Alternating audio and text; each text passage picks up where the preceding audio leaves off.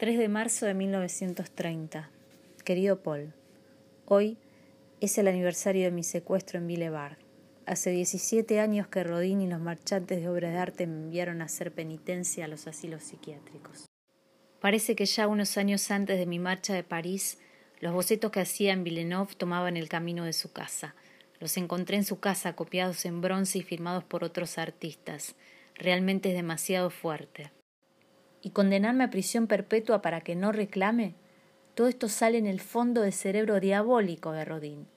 Era preciso que consiguiera tenerme entre sus garras después de su muerte, igual que en vida.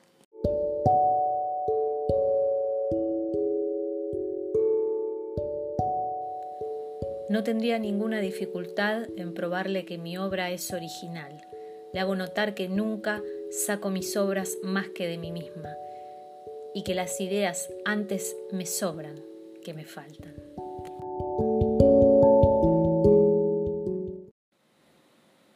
Reclamo la libertad, gritando a pleno pulmón.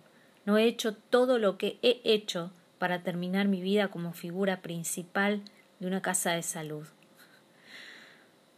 Merecía algo más. Me reprochan como un crimen espantoso haber vivido completamente sola. La cualidad que prefiero en un hombre mmm, es que el hombre obedezca. Monsieur Rodin, since I have nothing to do now, I am writing to you again. I walk in the park. Everything was already clean around. Hay, wheat, oats, you can go everywhere. It is wonderful. If you are so kind and keep this war, paradise awaits us. For work, you will get the room you want.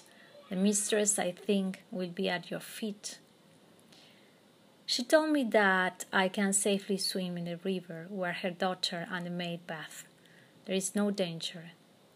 If you do not mind, I will do so because it is a great pleasure and I, and it will save me from having to go to hot baths in the east.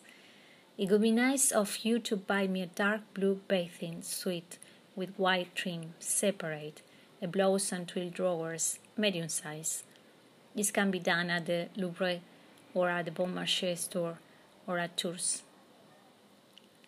I sleep completely naked to imagine that you are nearby. But when I wake up, I am alone again.